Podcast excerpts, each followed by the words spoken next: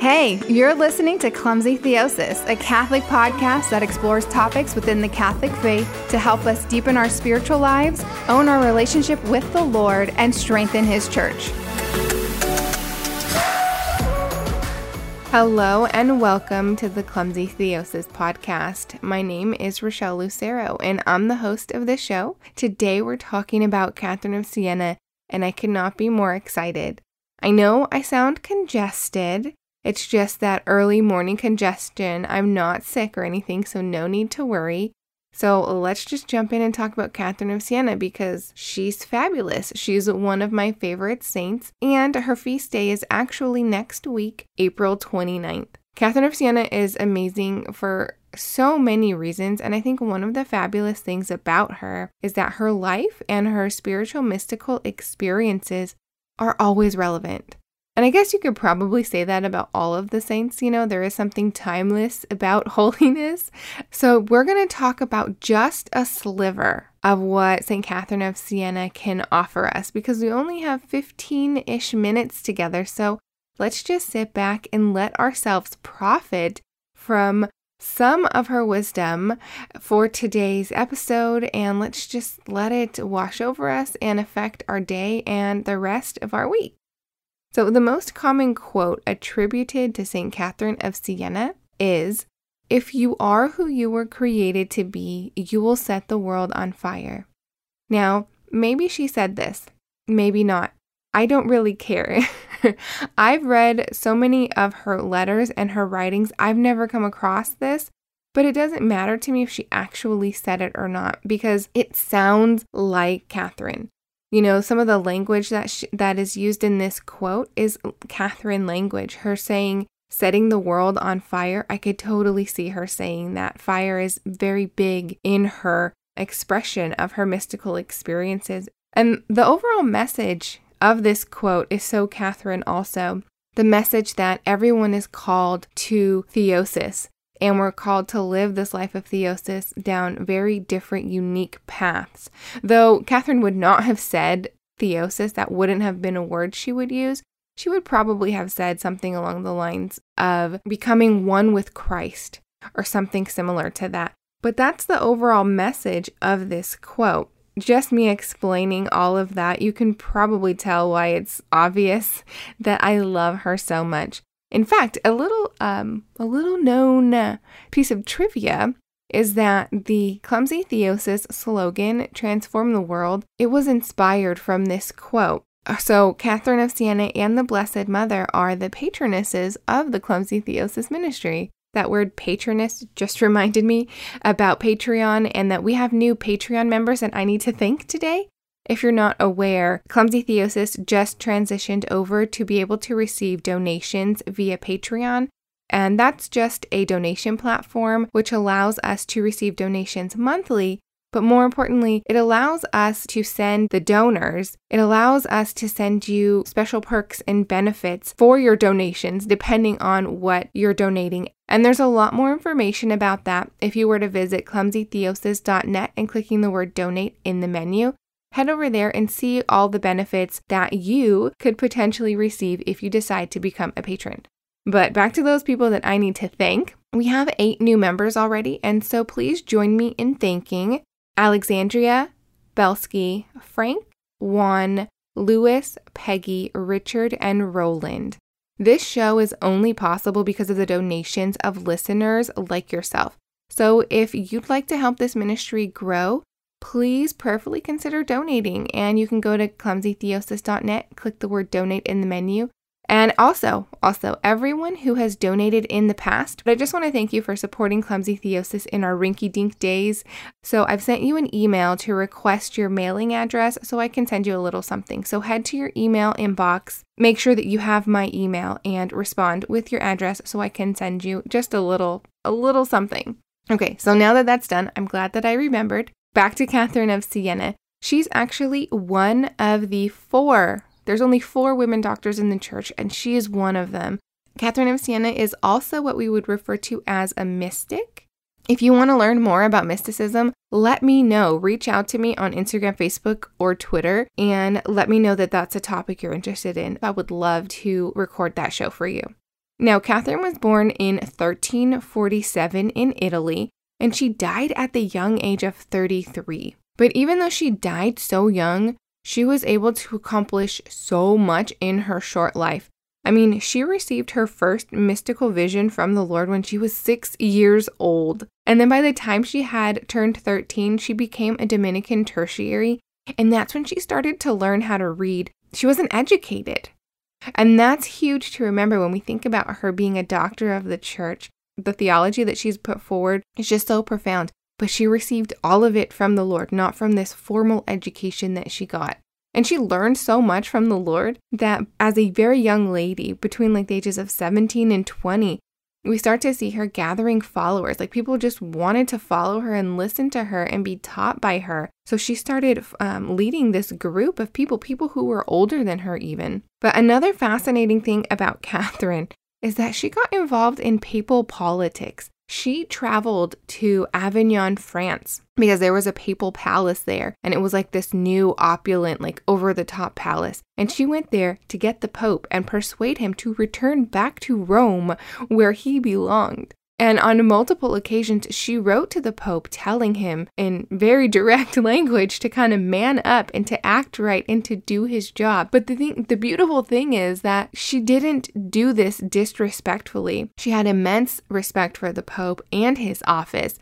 And when you read the language of her letters, there's some way that she was able to be so direct and so frank and even demanding of the Pope, but still be so loving and respectful for the leader of God's church. Another thing that she did, she wrote what we refer to as the dialogue. That is the title of her masterpiece, if you were. It is a dialogue between Jesus and her soul. It's beautiful, it's profound, and Jesus told her to write it. And throughout all of this, she was having the most fantastic prayer experiences in which she would be meeting with Jesus and Mary and the other saints. I mean, so much happened in her prayer. I mean, I could just go on and on about that, but I mean, just a few that stick out right now. Like, she had a mystical marriage to Christ during one of her prayer experiences in which the Blessed Mother was there as like a witness and she approved of the match. And then Catherine also suffered a mystical death. I mean, talk about intense. And then later on in her life, she received the stigmata, but it was an invisible stigmata. So, so if you ever see images of St. Catherine of Siena, she'll usually have a stigmata in her palms,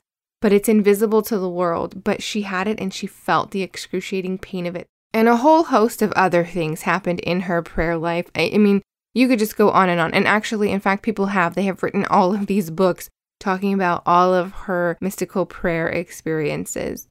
And you know the the thing that gets me most about St. Catherine of Siena is that she lived such a fantastic life out in the world affecting change, but that is not the type of life that she wanted she did not want to be what we would refer to today as like an active religious and like a hyperactive religious, you know, like the way that Mother of Teresa was. That was kind of like the way Catherine was, but that's not what she set out to do. That's not what she wanted. She didn't want to be out in the world. Instead, her heart's desire was to be like a cloistered contemplative nun.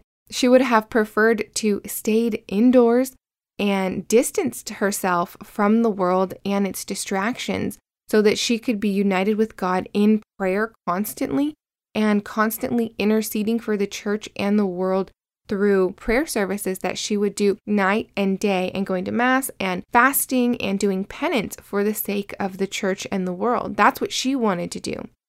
And so there is such a stark difference between what she wanted to do and how she wanted to live out her life and what actually happened. And so you have to stop and think what what happened? Like why is there such a disconnect?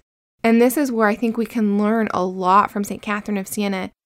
I mean, we can't learn how to be a mystic per se from her, or can we learn how to be a doctor of the church? But we can learn from her example. We can learn how to listen to the will of God for our lives and I mean like constantly listening to Him so we can heed new directions from the Lord when and if He presents them to us.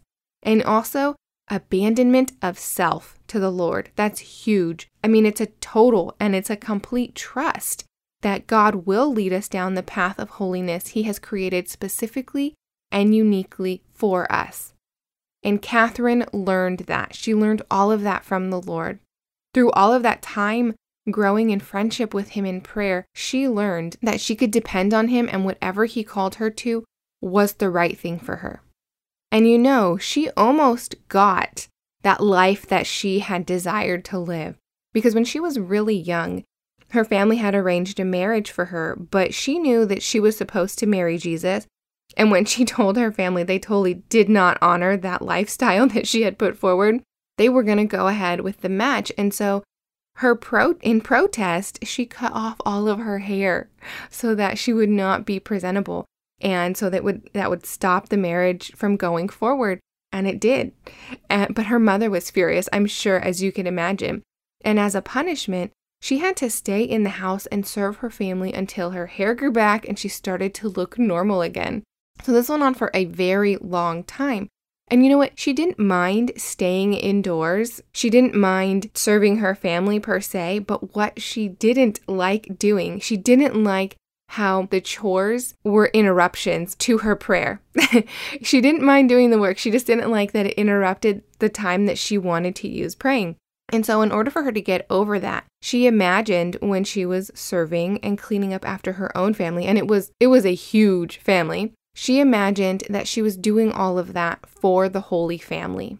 And I think we can all take a leaf out of her book, especially right now, if we are quarantined with our families and things are starting to get a little mundane or we're starting to get restless or it's starting to become difficult being in such close quarters all the time, just imagine our families as the Holy Family, as Mary, Joseph, and Jesus, and maybe even some of the saints. But during that time in her life, when she got to live out that like cloistered lifestyle, she got so close to the Lord because she was spending more and more time in prayer with Him. And I mean like intense prayer, like intense fasting and mortifications. I think she even like slept on a board, like she put a board in her mattress so that she would not have a comfortable sleep. But that's just how Catherine was. She was intense. Her passionate Italian blood was obvious in the way that she lived out her life, no matter what she was called to at that time. And I love her for that. You know, and she loved that way of living, right? That's what she wanted to do. But the Lord had other ventures for her. So, those few years that she spent in that cloistered, that self cloistered environment, growing in communion with God, or should I say in union with God, that was very formative for her.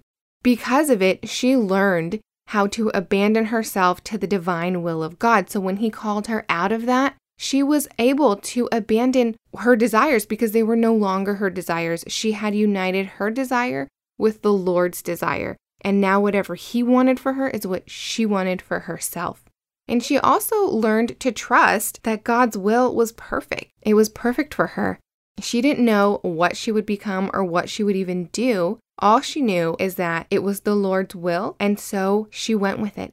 And this is where we can learn so much from Catherine. You know, that abandonment of self to the divine will of God. You know, how often are we able to stop and recognize that God is calling us to something different? You know, we need to get in the practice of stopping and asking ourselves, Am I holding on to my own will here? Or am I being attentive to the divine will of God?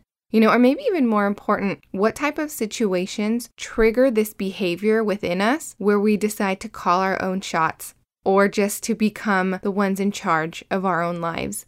I know for me, that typically happens when it comes to the goals that I've set for myself. I'm a big goal setter, and not only do I set goals, I set benchmarks if I'm not hitting my benchmarks in the same amount of time that I expected I would, or things are just looking a little different than how I imagined they would, I'm like, oh no, okay, something is wrong. And I have to intervene and I have to work harder, maybe just white knuckle it and push through to get things back onto the track that I envisioned they would be on. And I mean, and this has happened in all kinds of areas in my life, you know, in friendships, romantic relationships, schooling, different career paths, and even like life timelines. You know, those ones where you say, at this age, I'm going to be in this stage of my career and I'm going to have these type of personal accomplishments and these material possessions and whatnot. You know, those are the times when you need to stop and be like, wait a second, that's my plan, but what's the Lord's plan? And Catherine taught me the importance of that. You know, she taught me how to just let go and let Jesus take the will and abandon myself to the divine will of God. You know, and I think what really hit me and drove that home for me, I remember one day sitting and thinking, wow, God did all of that through Catherine just because Catherine said yes. She said yes to him over and over and over. Her life is such a beautiful example of theosis. And God had only designated her journey of theosis to be able to be played out in that unique, unrepeatable way. Like no one else would have been able to live the life that she lived that was designated for her. And I thought, you know what? What if she had said no? I feel more comfortable in this self cloistered lifestyle that I've been living for these last couple years. I'm not going to step out of this and go into the world, Lord. It is a holy thing to do, and that's what I'm doing. Like, what if she had told the Lord no? How sad would that have been for the world, and how much would the world be lacking if she would have just said no? You know, when we look at all the wonderful, magnificent things that she's brought to the church and to the world, and she was only able to do that because she was attentive to the divine will of God and she had abandoned herself to it. And then I thought, you know, what if that happened to me and to the rest of the world? Like, what would the world be lacking if we did not let the Lord conquer our hearts and conquer our lives and if we didn't live let him live radically through us? And then when it comes to like living a radical life, let me say this, the most poetic thing about living radically for the Lord is that it could look like Catherine of Siena's life, like going out there and being active in the world the way that she was, or living a radical life with Jesus could actually be living a life that is unseen by the world, and yet it would be just as brilliant and radical. You know, how poetic is that? And Catherine saw that, Catherine knew that, and she loved it. And so I'm going to end today's episode with an excerpt from one of her prayers. Her prayers are typically super long, so I'm just going to read out a little piece for you to ponder on for the day and for the week. And this prayer is titled, You Are Direct Without Any Twisting. You guide your servant in different ways along different paths. We should judge all things according to your will, and most of all where your servants are concerned, who are united with your will and transformed by it. This is why the soul is happy when in your light she sees the light of the endlessly different ways and paths she sees in all of these servants of yours. For though they travel by different ways, they are all running along the fiery road of your charity. Catherine found so much joy in the reality that all of us are called down different roads of holiness, and how important it is that we are all different and that we answer those calls to be so different from each other. Because with all of our differences, we're able to accomplish so much more for the kingdom of heaven here on earth and for all of eternity. Just by the small amounts of information that I've shared today, you can tell that she has influenced my spirituality just a bit. And this prayer, like I said, is longer. And also, if you just want this shorter version, I'm going to post all of that down in the show notes. There's going to be a link for you. There's also going to be some other goodies down in the show notes. There's going to be a link to sign up to have the weekly episode emailed to you every week because it's a weekly email. Um, there's also going to be a link down there for Patreon. And I'd like to invite you to please consider prayerfully donating to Clumsy Theosis if you feel that this ministry has positively impacted your life. And lastly, down in the show notes, there are links to the Clumsy Theosis Facebook, Instagram, and Twitter accounts so that you can join the community and the conversations. And you can also reach out to me at any time and let me know where you are in your spiritual life, how this episode is hitting you, and all of that. And the very last thing I would like to ask you before we sign off today is if you like this episode. If you liked it, I'm sure you know other people that will like it. So I'm going to ask you if you would please consider sharing this episode with your friends. All right, that concludes our episode on St. Catherine of Siena. Please check her out if she's new to you. There's so much more that I did not cover today. I'm pretty confident that you're going to love her. You're in my prayers. Please stay safe. Please make smart decisions and entrust yourself to the divine will of God. Peace out. Thank you for tuning in to Clumsy Theosis. I'm so happy that you've been able to hang out. If you want to learn more about Clumsy Theosis, you are more than welcome to visit my website, clumsytheosis.net. From clumsytheosis.net, you will also be able to contact me if you're interested in booking me as a speaker, or if you're just feeling generous and you'd like to make a donation. Remember that together we can transform the world by letting the Lord transform us.